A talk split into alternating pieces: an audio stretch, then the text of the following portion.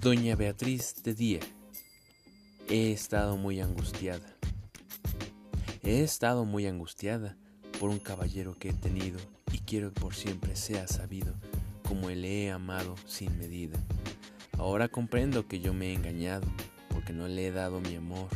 Por eso he vivido en el error, tanto en el hecho como vestida.